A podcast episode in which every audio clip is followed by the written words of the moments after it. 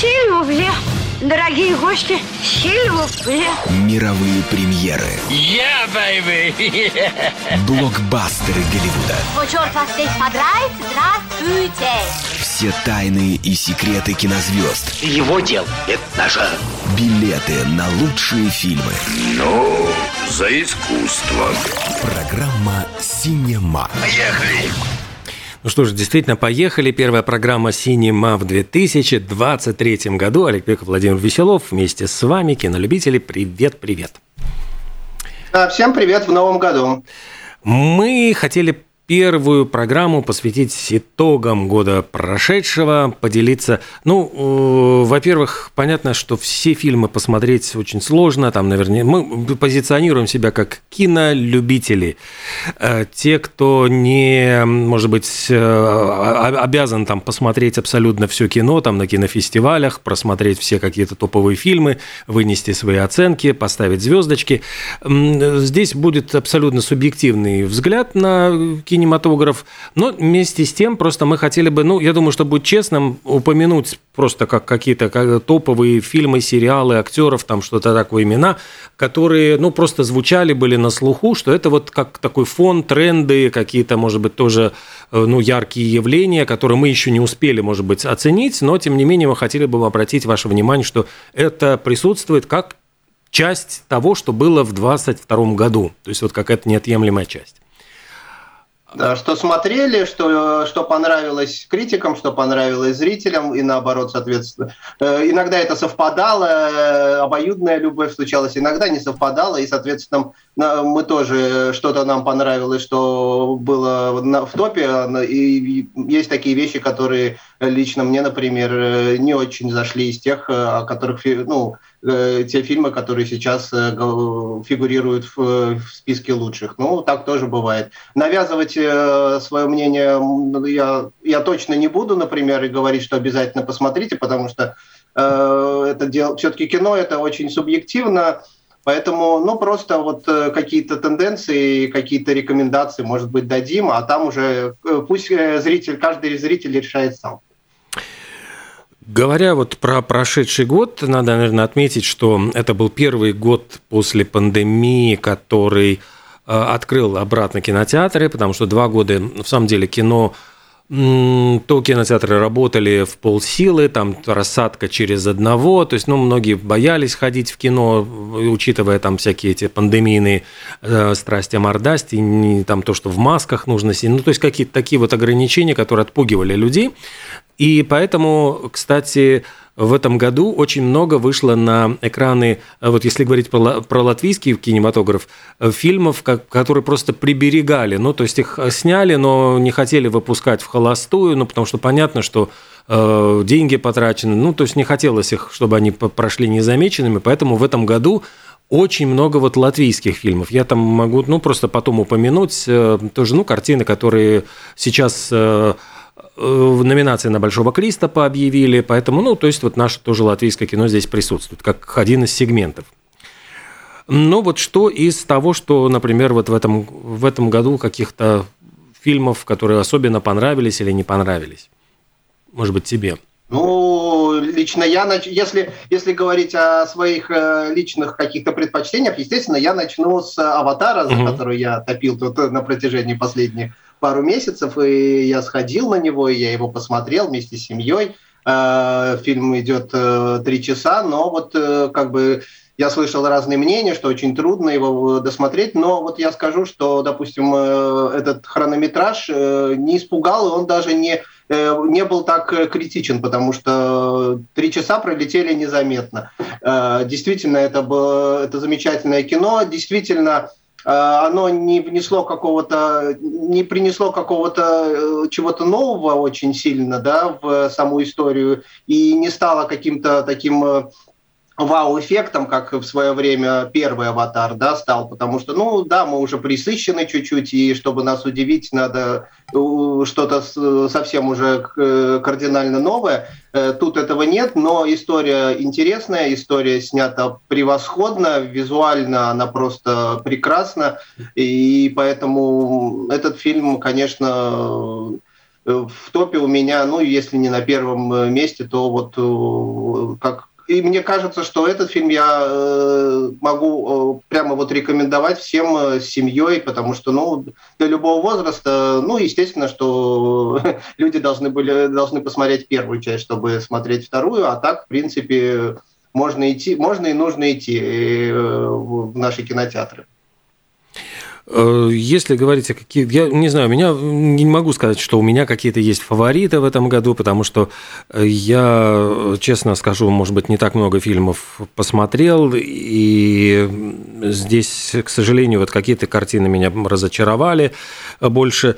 Из э, каких-то вот трендов я хочу обратить внимание, что вот две яркие актрисы, которые буквально вот зажглись, чьи звездочки совсем недавно, это Анна де Армас и Марго Робби, в этом году испытали такое, можно сказать, болезненное падение, потому что у Анны де Армас вышло два провальных фильма. Это были «Глубокие воды» Эдриана Лайна – опять-таки, Эдриан Лайн на старости лет решил вот как-то опять в эротические какие-то свои у, уйти драмы. И эта картина абсолютно с Беном Аффлеком, там, ну, как-то она ни детектив, ни триллер, ни эротики. То есть, ну, как-то так вот ничего, он сел между Надо просто сказать, что Эдриан Лайн – это тот, который снял девять с половиной недель. Ну, и много еще там, да, других фильмов э, тоже. С, и также «Лолиту» он снял – и, ну и много других. И второй фильм «Блондинка», который даже показывали там на Канском, если я не ошибаюсь, фестивале.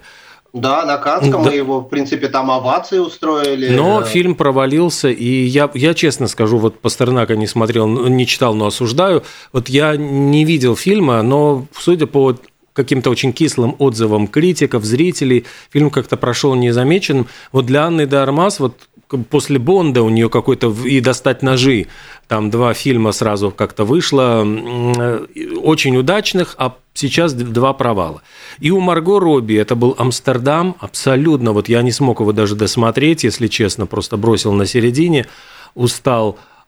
И второй фильм «Вавилон», который я тоже вот не видел еще пока, но хочу посмотреть. Демьена Шазела с Брэдом Питом про э, эпоху немого кино Голливуда – но картина, судя по американскому прокату, абсолютно провалилась. У нее очень большой бюджет, ну, 80 миллионов, и картина еле-еле там собрала 8 миллионов, то есть в Америке. То есть это какой-то э, чудовищный провал, и два провала подряд, вот Амстердам и Вавилон, для Марго Робби это тоже очень такой, я понимаю, болезненный тревожный ну, возможно, звонок. ей, э, у нее получится реабилитироваться в хите э, Барби, э, который должен выйти в следующем году, где она играет Барби. Ну, понятно, что это не какое-то элитарное кино, а скорее развлекательное, но если оно окупится, если на него пойдет народ, то это тоже будет в копилку так скажем, хитов, и карьера не покатится слишком быстро под откос прямо как ты тут э, пессимистично так описал.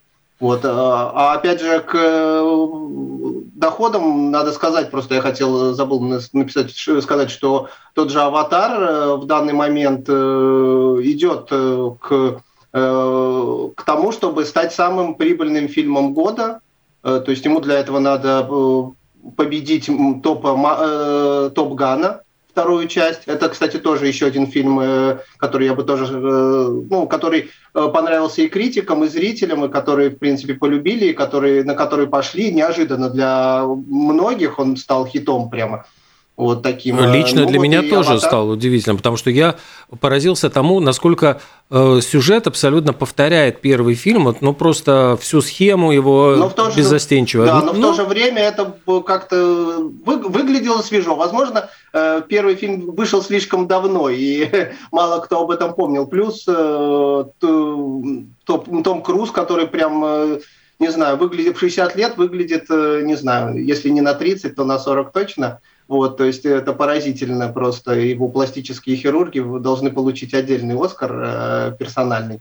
Вот. Но, в общем, эти два фильма борются за э, статус э, значит, самого прибыльного, и очевидно, что «Аватар» э, превзойдет, потому что ему, ну, там речь идет о полтора миллиарда, и «Аватар» уже приближается к этому и заработал эти деньги вот буквально за за сколько, за месяц, считай. Вот, возможно, он даже достигнет двух миллиардов. Ну, тут загадывать сложно, но если он будет сильной лошадкой и продержится долго в прокате, как первый аватар, то вполне может быть, что и заработает. А первый аватар Конечно, догнать первого аватара он вряд ли сможет, потому что у того почти 3 миллиарда э, при, прибыли, но поживем, увидим. Э, Еще из э, таких вот э, не то чтобы провалов, но и разочарований, но вот неудач года, в принципе, относят фильм «Элвис», База Лурмана, который не выстрелил так, как в его предыдущие картины. Я напомню, что это и Мулен Руш, и Господи, там что еще там у него было-то с Ромео и Джульетта да. там знаменитый, да, Джульетта, самый. Да. да. Э, но Элвис оказался, ну, как бы, с одной стороны, позиционировался как биографический музыкальный фильм, но, тем не менее, как всегда у База Лурмана, это не просто биография, это какой-то такой вот э, попытка заглянуть вот в душу Элвиса через глазами э, Тома Паркера, его э, менеджера, которого сыграл Том Хэнкс. Кстати, так неожиданно разруганный за эту роль, потому что многие говорили, зачем нужно было так гримировать Тома Хэнкса, чтобы его вообще невозможно было узнать. Вот, ну, это, эту картину э, разругали точно так же, как и «Тысячу лет желаний» Джорджа Миллера. Вот после «Безумного Макса», казалось бы, такого огромного успеха. Ну, возможно, просто ну, «Тысяча лет желаний» она попала вот в один как бы год все везде и сразу. Их сравнивают, эти картины, по какой-то стилистике, по направленности. Ну вот интересно, что «Три тысячи лет желаний» как раз э, мне, например, понравился больше, чем э, «Все везде и сразу», вот, э, потому что э, Первые три тысячи лет желаний я более-менее понял, так скажем. Э, понял, что хотел сказать. Ну, я так думаю, что я понял, что хотел сказать режиссер, э, как он это красиво показал. Э, фильм «Все везде и сразу» я посмотрел, и я вообще не очень понял, что происходит на экране. Э, ну, вот признаюсь честно, э, оказалось для меня сложновато осознать все, всех транс, все трансформации. Это нечто нечто похожее и на «Матрицу», и не похоже на «Матрицу». В общем, я не очень понял ни жанра этого фильма, ни его какую-то очень глубокую мысль. И это, в принципе, ну, тоже играет определенную роль. Зритель все-таки не... Э, простой зритель, не, кино, ну, не кинокритик какой-нибудь матерый, он не, не, не готов прямо э, погружаться в фильм настолько, чтобы пытаться понять, что хочет сказать режиссер, если э, режиссер выражает свои мысли не очень ясно, а какими-то очень э, такими странными метафорами, так скажем.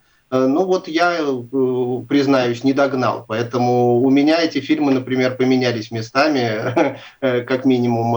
И, ну, может быть, у кого-то по-другому. Может быть, меня сейчас затопчут ногами, но вот я должен сказать, что здесь ситуация обратная.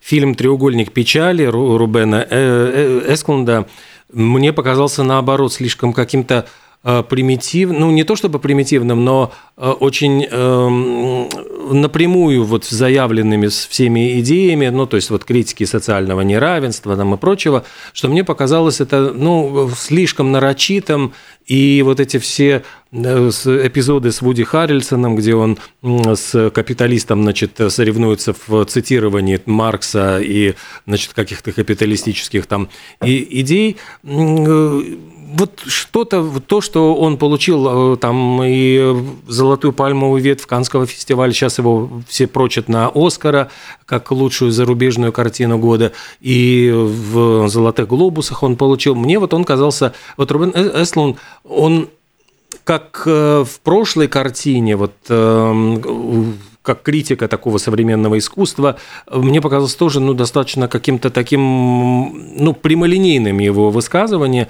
так и в «Треугольнике печали» я не увидел какой-то прямо вот социальной комедии, сатиры. То есть, ну, ну, может быть, э, просто не, не в то время, в тот, не в тот момент я смотрел эту ну, картину. Не, ну вот что тут сказать, э, что-то нравится, что-то не нравится. Вот если говорить о топовых фильмах, можно просто перечислить, что, э, допустим, я посмотрел, и мне тоже абсолютно не зашло. Например, э, фильма «Нет», да. Я не видел. да, который, Вот. Я, опять же, повторюсь, я вообще не понял, что происходит на экране, зачем э, были потрачены два часа. Э, вот, ну, больше нечего сказать. Это какая-то фантастика э, такая очень непонятная, но почему она вызвала такой восторг, я не понял. Фильм «Тар» с Кейт Бланшет, он хороший, интересный, в принципе, но восторга, ну, возможно, да, игра Кейт, самой Кейт Бланшет претензий к ней нет, и, возможно, э, Оскар и номинация, минимум номинация на Оскар будет э, справедлива. Сам фильм, ну, э, не сказал бы, что история прямо достойна того, чтобы о ней говорили, как там о лучшем фильме года. «Достать ножи 2», кстати, ты ведь смотрел тоже. Смотрел. Что ты можешь сказать? Ну, я, по сравнению с первым фильмом. Я могу сказать, что по сравнению с первым их очень сложно сравнивать. Ну, я бы не стал сравнивать их. А мне понравилось очень в «Достать ножи 2» то, что там э, в самом деле придумана целая такая концепция, то есть э, целый образ, идеи вот этого мультимиллиардера, в котором угадывается Илон Маск э, с какими-то элементами, я бы сказал, там, не знаю, и э, других очень популярных там изобретателей, но э, тут придумана целая, значит, концепция э, ну, там целого движения, там придумана интрига, там есть э, очень много хорошего юмора в этом фильме, ну, не говоря уже там все эти отсылы про э, Мону Лизу или там про гитару, на которой Пол Маккартни сочинил Blackbird, и много каких-то, ну, таких фишечек, которые очень делают эту картину живой, но в то же время, конечно, сюжет немножко высосан из пальца, там, ну, то есть я согласен с тем, что это не, ну, это, это не шедевр, это не фильм, но это э, как бы... Вот если развлекать. фильм, он был как бы таким омажем, э, ну, как бы возвращением старых э, А Гати Кристи такой, да, вот такой вот. Да, да, то есть в закрытом пространстве, и как бы это было свежо и ново и интересно, плюс, значит, набрать на все роли э, звезд. Во втором фильме это, в принципе, повторили, но добавили каких-то вот таких социальных проблем, то есть Э, блогеры, вот эти вот э, популярность в сети, миллионеры, ну, то есть политики. В общем-то, какой-то такой добавили социальной повестки, и, в принципе, она не очень, мне кажется, нужна была. Вот. И не сказал бы, что этот э, фильм как-то развивает э, э, историю в, в нужном направлении. Ну, историю вот этого детектива. То есть очевидно, что про него будут и дальше снимать. И насколько это как бы хороший фильм в в, в серии, возможно, новой, я бы, не, я бы не сказал, что это так. Э, я хотел отметить еще в списке фабельманов, которые, э, ну, Стивен Спилберг, ведь он э, неоднократно высказывался о том, что он как бы при, приходит сам в ужас от того джина, которого он, он же выпустил из бутылки. То есть э, я напомню, что сам, само понятие блокбастер появилось, э, летний блокбастер появилось после фильма «Челюсти», который э, был вторым фильмом Стивена Спилберга, но практически вот первым его большим проектом, которым он доверила студия. И сам Спилберг уже давно таких блокбастеров не снимает. Он пытается снимать серьезное социальное кино, там Линкольн, там еще. И вот Фабельман это, в принципе, это тоже такой, такая попытка снять э, такое осмысление кинематографа, вот что значит кино для людей на, соб, ну, на собственном примере. Фильм очень автобиографичен, он рассказывает о молодом мальчике, ну вот, который становится юношей, вырастает, и как он начинает снимать любительской камерой в кино. Там есть очень э, потрясающий финал с появлением камео Эм, в роли Джона Форда. Э, Дэвид Линч снялся. Джон Форд, ну, легендарный постановщик фильмов, который дает э, совет, ну, я не буду спойлерить, но он дает совет Спилбергу, как надо снимать кино. Это очень смешная сцена. И картина, где, конечно же, очень хорошо сыграла вот Мишель, по-моему, Уильямс, э, да, это актриса, которая сыграла маму, маму, ну, как бы маму Спилберга, условного, Фабельмана. Это очень яркая роль. Ну, Пол Дана мне тоже понравился в роли его отца. То есть там вот эта семейная тема, она очень хорошо, красиво преподнесена, но тем не менее эта картина, ну, я абсолютно такой, ну, положа руку на сердце, вот проходной фильм. То есть вы можете его посмотреть, можете не посмотреть, но от этого ничего не... Ну, это не те вот тысячи фильмов, которые вы должны обязательно увидеть, прежде чем умрете, там, как обычно говорят да, ну вот я тоже хотел по этому поводу сказать, я опять же, как э, не, не читал, но осуждаю, вот я тоже не смотрел, но осуждаю. Э, просто хотела сказать, что режиссеры, достигая определенной популярности, они начинают бронзоветь, так скажем. И это не всегда ужасно, но почти всегда не очень хорошо, потому что они э, начинают думать, что можно, значит, снимать все, что им хочется, и аудитория должна подстраиваться под них. То есть они, в начале карьеры они подстраиваются под аудиторию, думают о том, что хочет зритель, как, как это совместить с тем, что он хочет показать.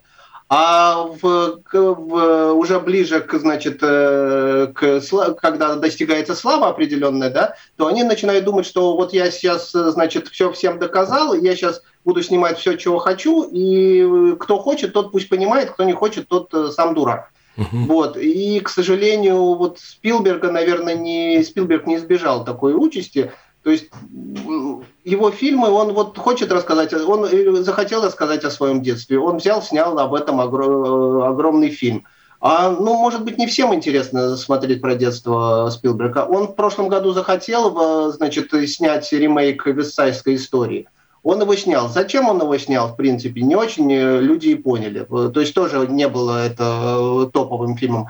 При этом до этого он снял первому игроку приготовиться. И это чисто развлекательное кино, фантастическое, вот как ранее работа Спилберга. И мне этот фильм очень понравился. И, в принципе, он э, понравился зрителям. То есть Спилберг э, отказывается от того, ну, добровольно отказывается от того, что у него получается очень хорошо снимать качественное развлекательное кино.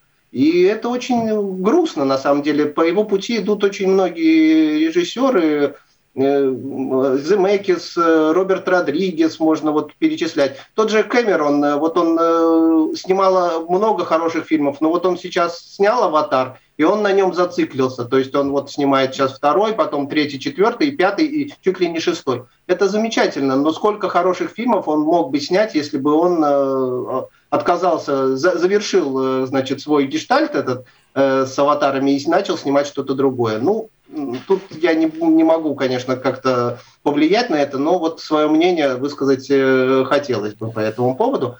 Поэтому от Спилберга тоже хотелось бы увидеть что-нибудь э, развлекать, одновременно и развлекательное, одновременно и качественное. Очень редко в последнее время эти два э, качества в фильме совпадают. Ну, говоря про вот качественное, Баншин Ширина – это вот такая трагикомическая, чисто ирландская история, но в ней есть, вот замени вот эту составляющую ирландскую на какую-либо другую, и получится вот как Иван Иванович поссорился с Иваном Никифоровичем, э, то есть эм, Колин э, Фаррелл и Боже мой, Глисон, вот я забыл, да, Брэнд, Брэнд, да, Брэндон Глисон, вот, э, которые сыграли «Залечь на дно» в Брюге, в очень такой, ну, харизмати... такой, очень вкусной такой вот истории, а, действительно, о ссоре там двух старых друзей, причем непонятно, почему они поссорились и что между ними случилось, какая кошка пробежала.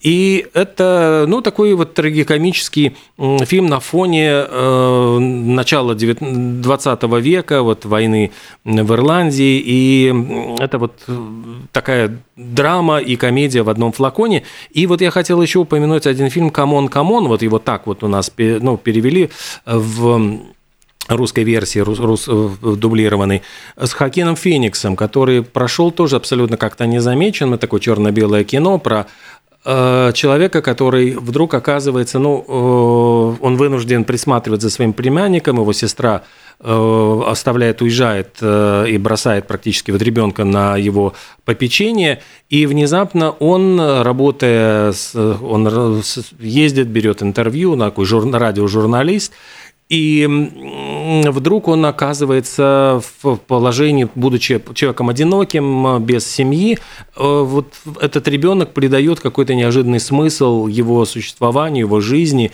и общаясь с этим ребенком, он вдруг начинает отвечать на какие-то вопросы, которые он сам не решался задавать о смысле жизни самому себе.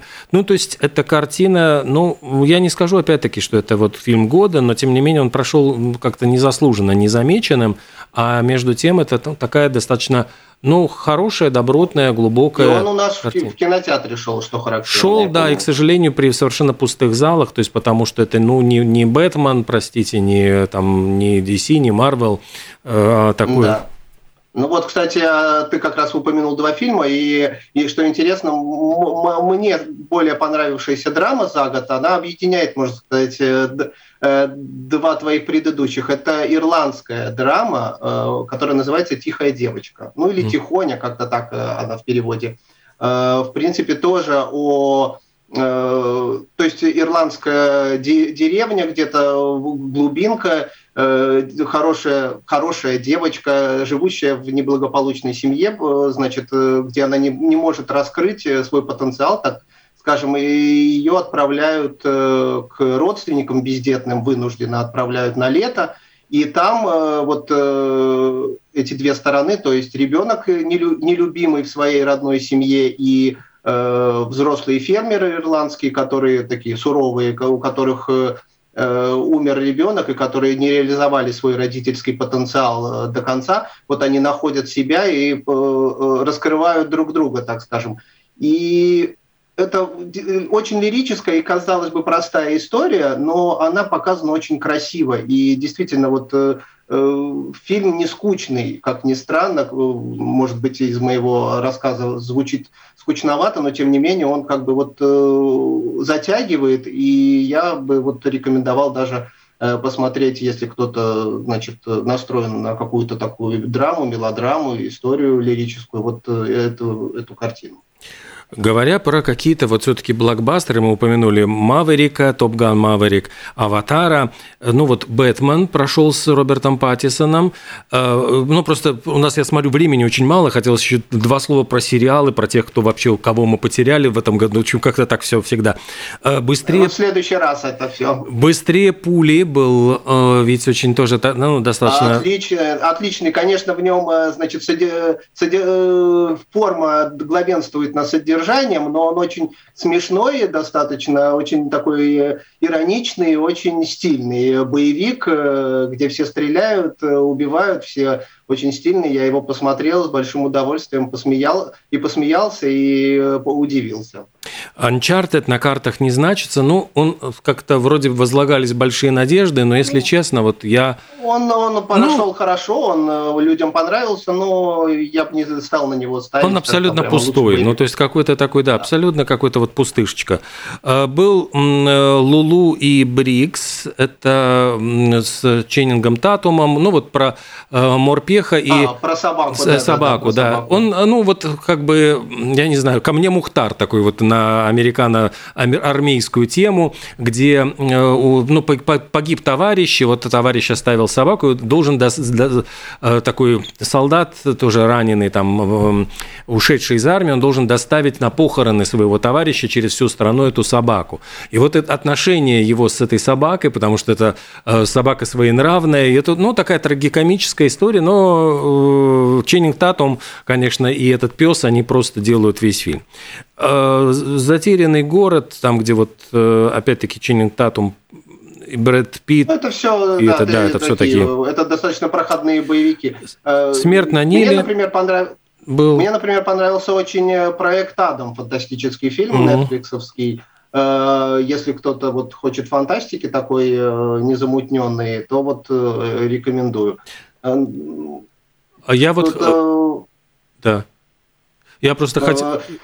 Хотел сказать еще про фильм эм, РРР, это индийское кино, где да, да, да. просто это какое-то безумие, это трэш, который возведен в какую-то вот степень э, культа, И если вы хотите вот получить какой-то, ну, фильм вроде так плох, что он очень хорош. Действительно, вот это выражение парадоксальное. То есть там все, что вы, э, все стереотипы индийского кино, это преувеличенные драки, это бесконечные танцы с музыкой, это экзотические животные, вырви глаз э, одежды и вот цвета на экране.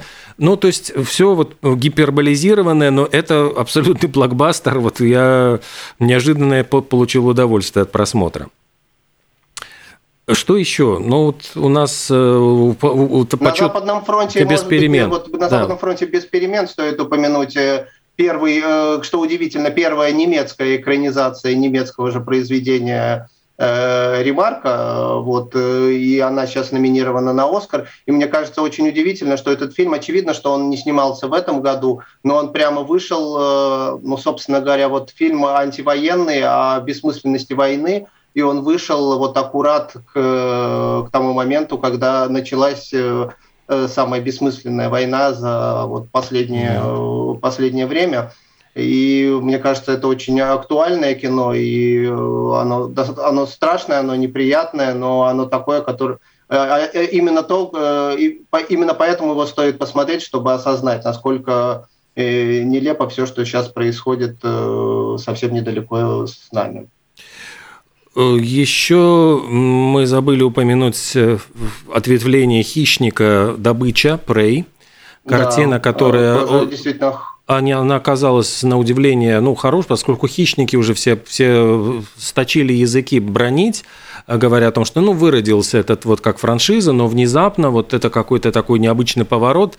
Э, индейцы, коренные жители Америки, сражаются вот с хищниками, с хищником одним. Ну и такой фильм, который ну, для любителей культа, культовой этой франшизы, я думаю, что это приятный сюрприз. А, я... Мне лично мне лично понравился фильм «Вышка», который э, да. тоже у нас в кинотеатре. Э, казалось бы, при, ну, не было никаких ожиданий от него про двух девушек, которые забрались на ржавую вышку и там застряли и не смогли спуститься. Казалось бы, что тут такого, но тем не менее малобюджетное кино оказалось э, очень таким напряженным и действительно качественным. Причем на двух актеров, и это место действия да. замкнутое, и вышка, где... Часто комментарии, в комментарии я читал, что вот прямо у людей по потели ладони, когда они это смотрели. То есть к тем, кто у боязни высоты, прямо вот Я тоже, я, я, я, прямо, я прямо испереживался за этих героинь.